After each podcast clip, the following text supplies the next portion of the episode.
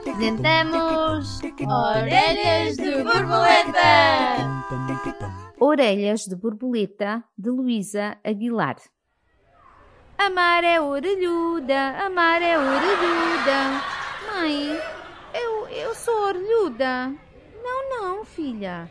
Tu tens são orelhas de borboleta. Olha, tens umas orelhas que pintam o mundo de mil cores.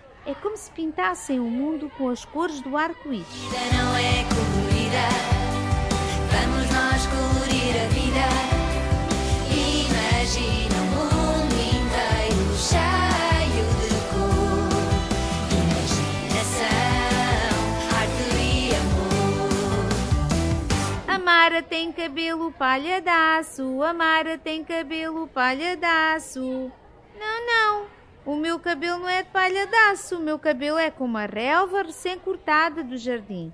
A Mara tem um vestido em toalha de mesa, a Mara tem um vestido em toalha de mesa.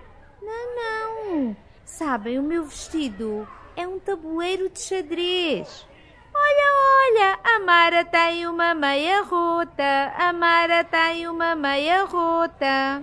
Não, não.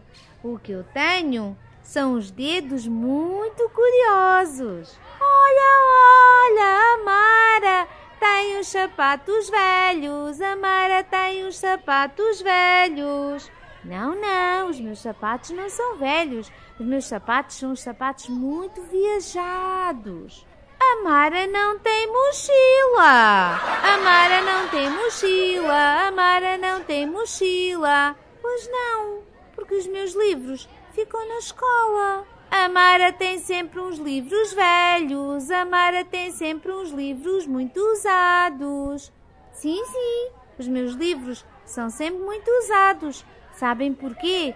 Porque já foram lidos e relidos por muitos meninos e meninas.